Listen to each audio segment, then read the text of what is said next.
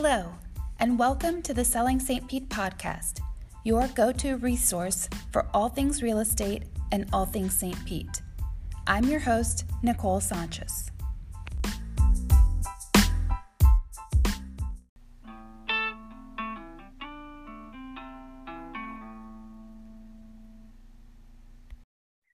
Hello, and welcome to the Selling St. Pete podcast. I'm your host, Nicole Sanchez, and today I'm joined by Alexa Price with Go Mortgage. Thank you for joining me. Thanks for having me. Absolutely. Before we start talking shop about mortgage, can you talk a little bit about? Um, I know you've been in the industry for quite a while. Um, what led you to get into mortgages? So, I was born and raised here in Tarpon Springs, Florida, um, which I have really not ever left. Um, a local through and through. I went to the same high school my mom went to, and my family was all in real estate or building. So, mom, grandmother, aunts, all in real estate. And then my father and my father in law um, and all my aunts and uncles, basically construction. So, the only thing that no one was doing was finance. And I love um, finance. It was something I was drawn to even at a young age. So I started in banking, um, where I worked for a bank first, and that was in 1992. Um, and then I went straight into mortgages in 1995. And I have been in the mortgage industry ever since. So I have seen a few ups and downs in the market, and I mm-hmm. never felt the need to let to leave the you know industry. So there was really great years and not so great years, and uh, I've pretty much lived through it all. So if it's happened, I've probably experienced it in the in the lending world. Yeah. And so we're in a time where we're going through another one of those changes, right? We've had interest rates that were historically low for an extended period of time, and now they've gone up. And there's a lot of misinformation out there that I would love to talk with you just about today's mortgage rates and how they compare to historical averages. Sure. So we always kind of talk about rates in 10 year spans. Um, you know, we look at 80s to 90s and rates were anywhere from, you know, eight and a half, 18 and a half to 11 and a half. Um, and then you look at 90 to 2000 and those rates were from 11 and a half to eight.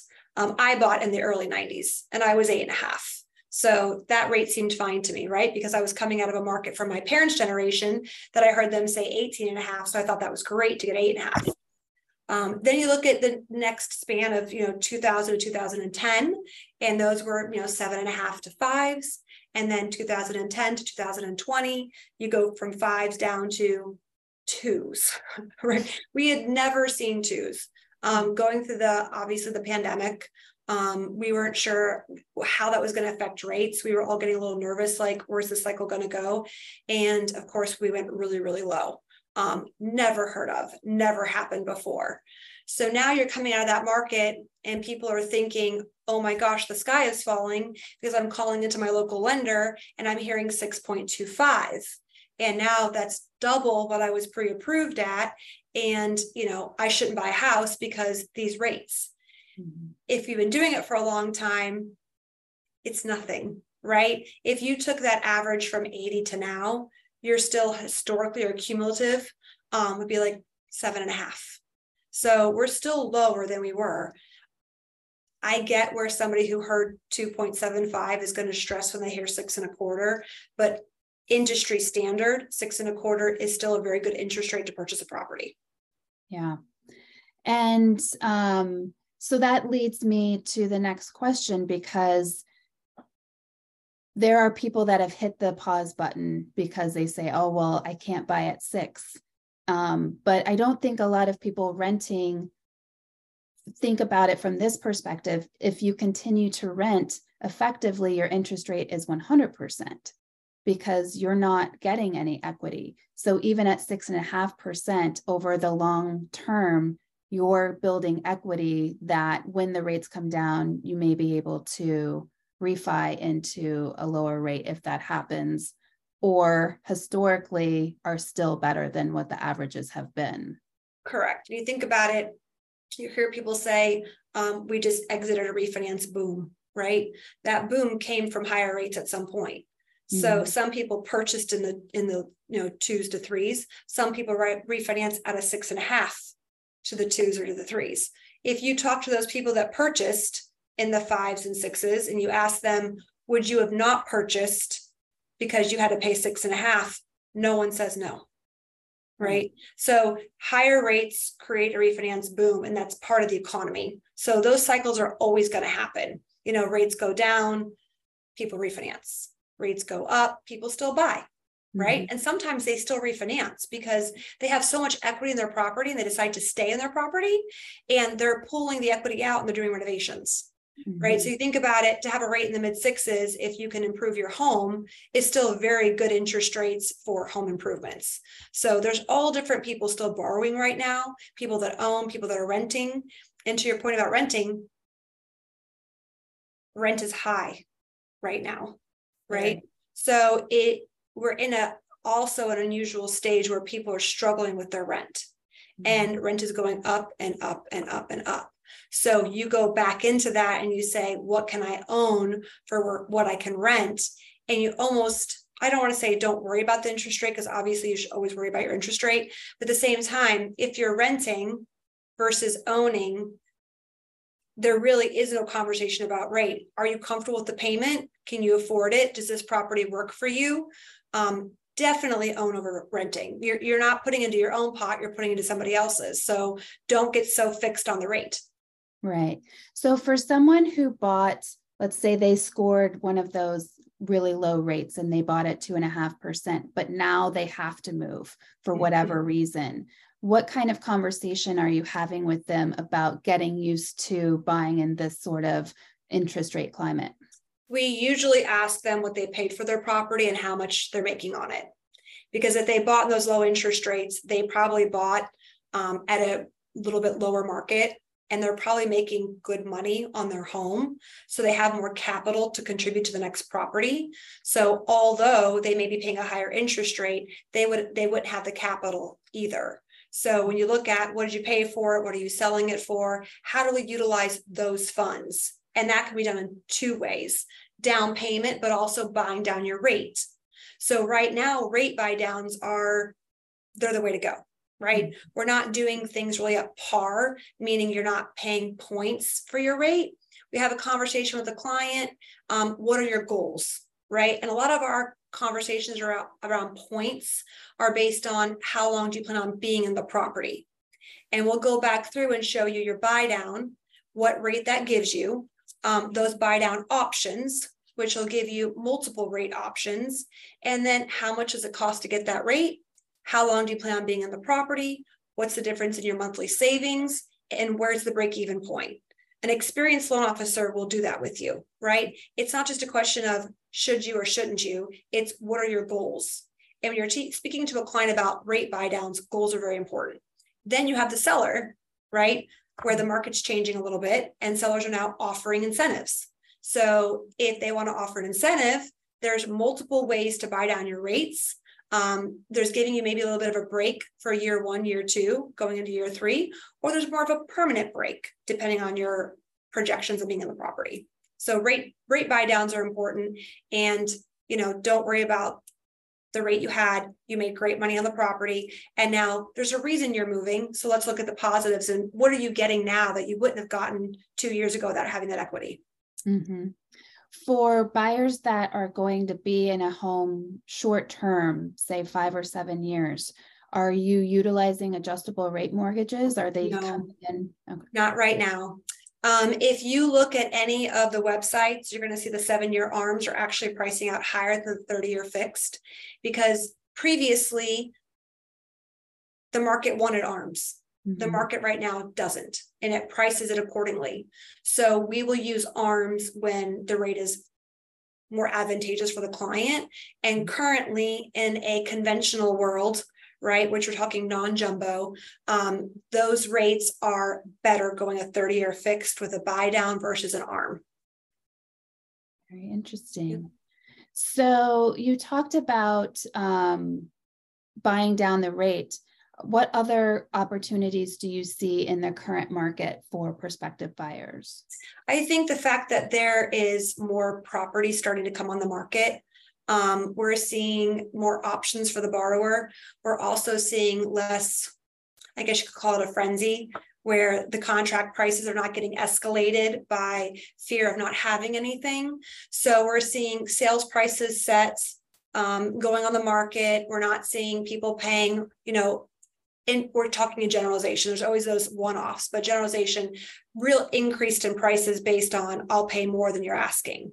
Um, the properties then are sitting a little bit longer, not long.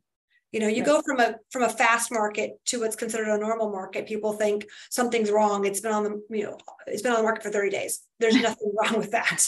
You right. know, it's it's it's all perception, and this is we're going back to normal. This is normal.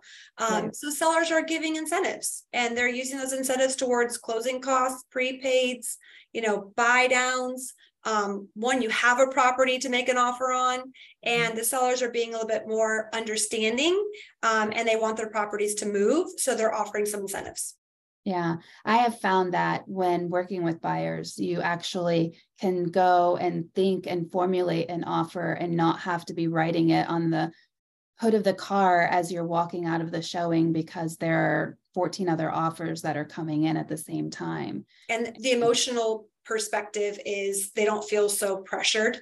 You know, mm-hmm. you pull up to a house and there's 14 cars outside, and everyone's like, I'm making an offer. And everyone's like, me too, you know. And so they're able to go back and, like you said, kind of process things and call us mm-hmm. and run things by us, which is mm-hmm. making the lending process smoother once you're in contract. Because if you pre-approve somebody for 400, they get to the house and all of a sudden you get a contract for 475 because they feel like they had to offer 75,000 over. And then we're thinking, how are we going to pull $75,000 more out of this debt to income ratio? Mm-hmm. So they're able to call us, we're able to give them payments and make them feel a bit more comfortable in the process. Like you said, not being rushed into something. Yeah.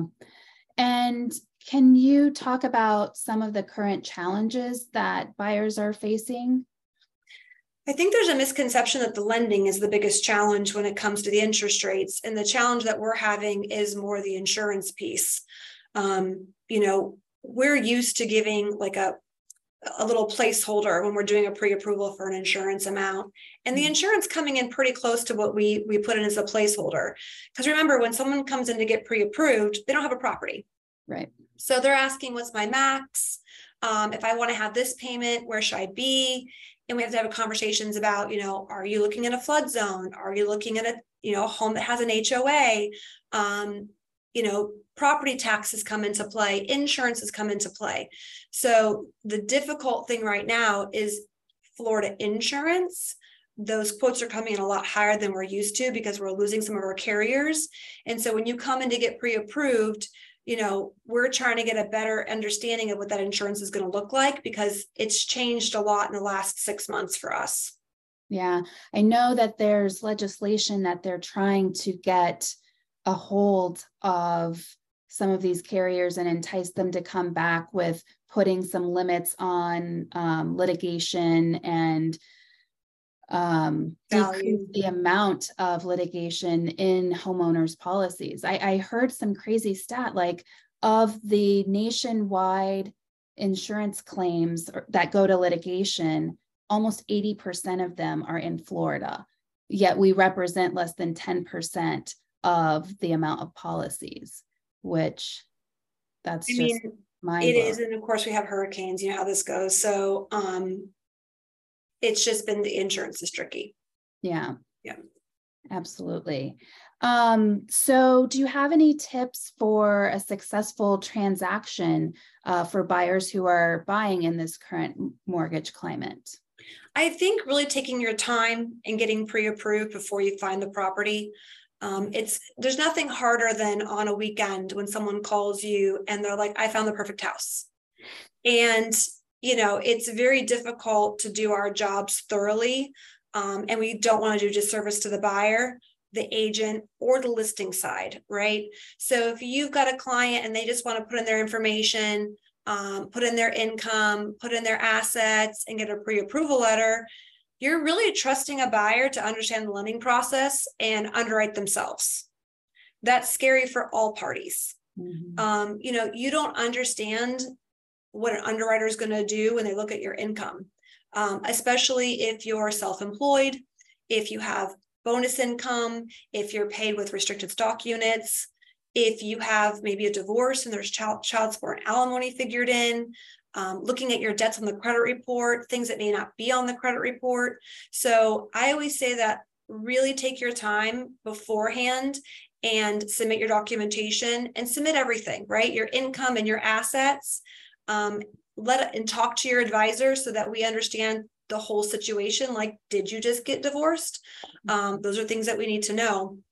And that way we can do our job and put you in the right product, make sure that the file is going to go into the underwriter and there's not going to be any surprises. There's nothing worse than being in con in contract and then finding, you know, that skeleton um, mm-hmm. or that someone didn't do their job correctly. It's embarrassing for the buyer's agents. It's it's frustrating for the seller side because maybe they've tied up the property. Um, we also want to make sure the buyer understands the funds to close piece. I can't tell you how many times we get a buyer who's been pre-approved someplace else and I'll say, oh, okay, so this is your sales price, you're pre-approved for this, so you're gonna need about this much to close.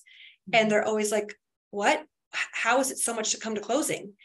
And no one's going over like the actual cost of the loan, like preparing an estimate sheet based on that sales price, walking them through what a closing in Florida looks like you know what should you be prepared for? How much is going to cost you? Things that maybe regulation doesn't require us to show you but that we should. Mm-hmm. um, you know we may not then look the cheapest around but it will be accurate as far as what you're going to need for closing. So my tip is always really get pre-approved beforehand and be prepared to give your documentation. And don't get frustrated when someone says i need your income and your assets. Um, we have a conversation a lot with buyers when they kind of fight us on providing documentation. You know, if this was your home and on a Saturday or a Sunday, a realtor was asking you to get it clean and take your children out of it and find something to do for a few hours and maybe lock your pets away. Would you want to do that for someone who didn't want to give their lender their pay stubs? Right. Think about how much time it takes a seller to prepare versus how much time it takes a buyer to give pay stubs. So really you're you're not asking a we're not asking a lot compared to what you're asking of the seller. Right.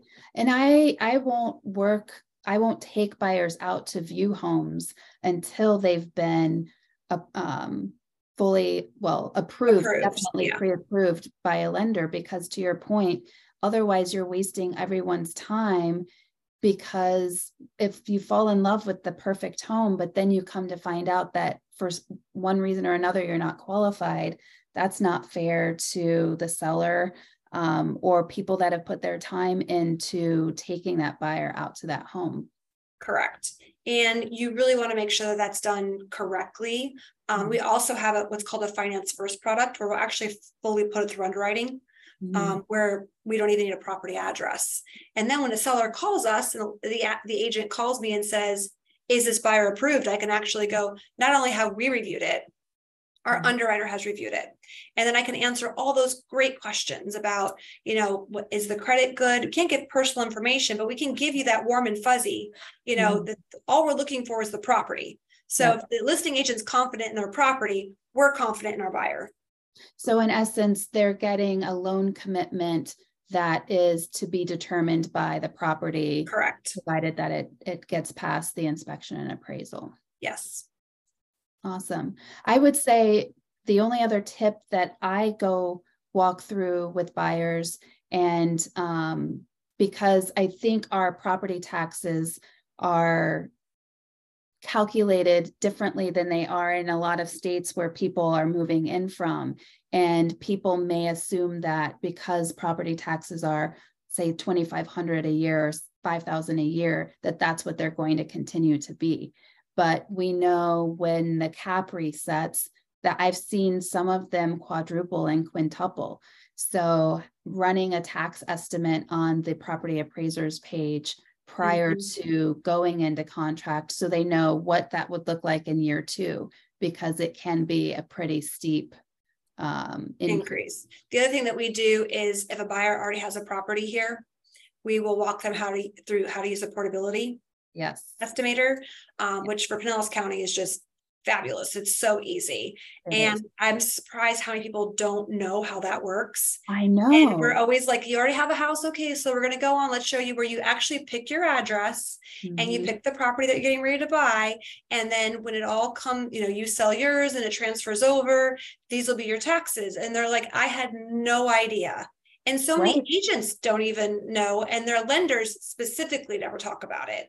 So we even make sure that, and we talk about, you know, even our veterans, um, mm-hmm. because in Florida we have a lot of retirees that are veterans, yep. and if they have, um, you know, they have disability through the veterans program, a lot of times they're exempt from property taxes. Right. So we talk about that. So there's a lot of thing with taxes and again it's just taking the time to talk to your advisor and asking all the right questions and not just rushing somebody off the phone but learning a little bit more about them even if you're not using a va program that doesn't mean they still can't go through the disability piece right absolutely and you can port up to $500000 of um, credit towards the property taxes which is a substantial lowering Right. Um, so kind of back to the other question when they talk about moving forward to the next property, mm-hmm. getting scared about the property taxes. That's a question we also do is the portability piece. Yeah, absolutely. And you have up to three years, um, two plus to make that change. So if you, you know, are buying new construction and your home isn't completed, but you know you're moving out, you don't have to do it right away when you move. You have some time to to port that over. So, um, what differentiates Go Mortgage from other lenders? So I always tell people there's a couple things, right? Um, one is the team that you're working with is very experienced. So my group, um, which is the Price Mortgage Group at Go, we have years and years experience. Um, I've been in the industry. Um, Tanya's been in the industry. Heather's been in the industry. Everyone that works here is licensed and we are not just intake order people, right? Um, the girls really know how to read tax returns, bank statements. Um, so when we're submitting a file, it's we're not worried about it. Like we're not new in the business. We've been doing this for a long time, um, and that does matter. And we do look at buying a home as part of your financial plan. Mm-hmm. So we mm-hmm. do ask a lot of questions about what is your intent, right? What is your goal? What are you looking for? Um, that helps us determine down payment products um, buy downs, things like this. And then when it goes into our underwriters, these are our our our underwriters, right? Our underwriters, closers, processors, everything's internal, um, which makes for a very smooth process. We're not outsourcing anything. So you've got experienced people. Secondly, we've got great programs. Um, we have the same programs, the Fannie, Freddie, conventional, FHA, VA, but we also have a lot of portfolio programs. And because we've been doing it for a long time, we understand products that I think some people don't. You know, the DSCR loans, the debt service, which is a debt servicing product um, for investors that maybe don't have income, but the property qualifies itself. We do a lot of the condotel products. Um, you know, we're preferred lenders for some of the properties that have been here locally in Clearwater, but we've done projects in like Miami, um, which is really helpful because Florida condos, which it can be a little tricky, you need yep. to know what you're doing with those. Um, and, you know, we just take our time.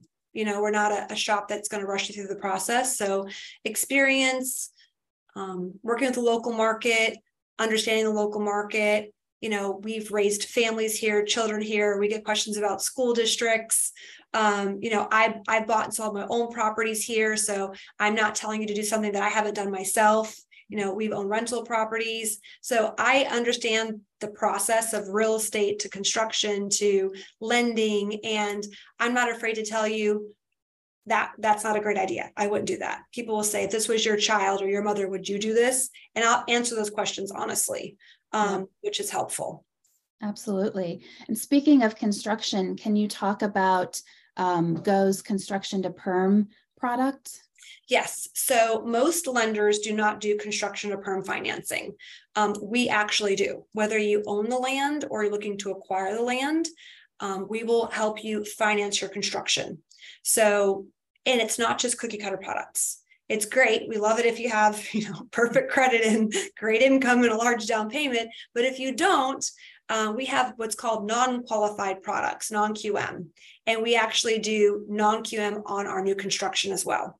So if you haven't found the house and you want to have one built, we can help you, which means when you get pre-approved with us, you're not jumping around to all these different institutions based on product. We can do it right here. And does that include if you bought a house to tear it down and then build on that same lot? Mm-hmm. It does. Yep. So the thing that's tricky is you just can't start building right? So if you come to us and you've already started the foundation work, something along those lines, that can make it hard. But if you're talking about buying something and having it tore down, that's okay. You just can't start building on it before you come see us. That's that's the drawback. Got it. And then looping back to sort of unforeseen things, I think one of the things with Experian and Credit Karma people being able to access their credit scores all the time, they may run it and think, oh, I'm good to go. All I need is a 640 or 660. But can you talk about how the differences? I, I believe there is a, a, um, a special number for people that are looking to buy a home that isn't necessarily the same as what they would see on those sites.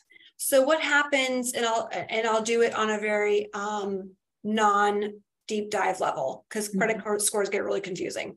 So it is great that you know your Capital One card um, has this almost like identity theft check, right? Mm-hmm. Primarily, that's what those services should be used for if someone's trying to access your credit, but they are not good indications of what your score is going to be from a mortgage perspective. So if you even Google, why is my credit karma score so much higher than my mortgage lender? You're going to get inundated with research and understanding. But basically, there's, I tell people there's three different things when it comes to credits. There's, I want to see if someone's uh, taken my identity, right? That's high level. Then you start into the single bureaus where you're a renter and you have to go in and get water turned on, right? So you're going to get a really reasonable couple dollar report from your utilities company, whether or not they're going to give you service or if they're going to charge you for the service, but you're getting service either way. Then you have car loans, right? Where they're going to be giving you an, an asset, a titled asset, um, typically not as expensive as a home, right? Mm-hmm. So their credit profile might be a little bit off too. And then there's mortgages. When we go in, we're pulling everything, all three bureaus, judgments, liens. Have you paid the IRS? Because we have the most to lose, mm-hmm. right? Mm-hmm. We're giving the most amount of money. We're getting maybe less from you than we're giving. So the credit scores always are different than what you see from like Credit Karma. Mm-hmm. um, they're they're not going to be a good indication of what your mortgage rating is going to be when you go to qualify for a property. So even more to the effect of why get pre-approved, mm-hmm. you really don't know. If you think Credit Karma is telling you your score for lending, it's not. Right.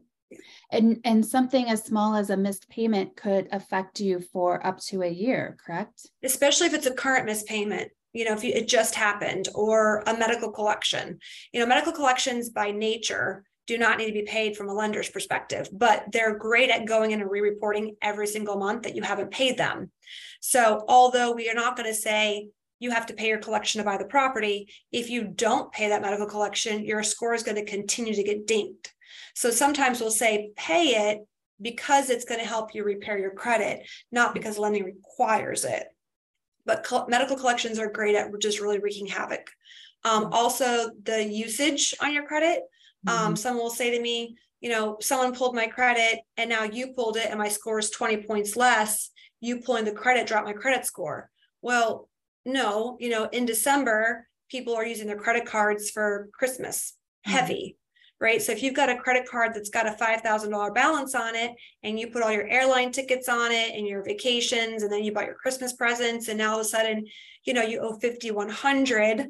You know, when I pulled your credit, it's a 5100 when somebody pulled it in october it was 0 mm-hmm. right? And that can change your credit scores. It's not the lender pulling the credit that changed the score. It's the fact that your usage is a moving balance a moving target.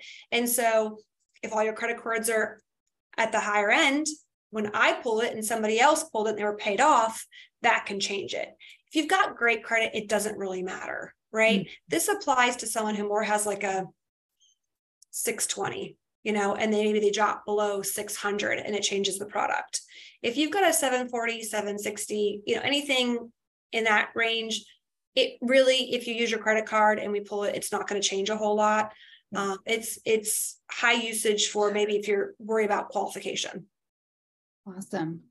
So, for people who have found this to be informative and would like to work with you or a member of your team, what is the best way for people to connect with you? I actually give out my cell phone number. I'm a big person on just call me 1st mm-hmm. Um, so I give out my cell phone number, and then of course you can text me, you can email me. Um, I'm happy to give out that information. Um, we can put it here. or I can tell you now. I will. I'll drop okay. it in the show notes. Perfect. and then yes, so I give out my personal number. Yep, I'm good with text and phone calls and emails. There's pretty much no way that we won't reply back to you. Awesome. Well, thank you so much for this conversation today. I know that it will help a lot of information, and uh, I appreciate everything that you've shared. Thank you for having me.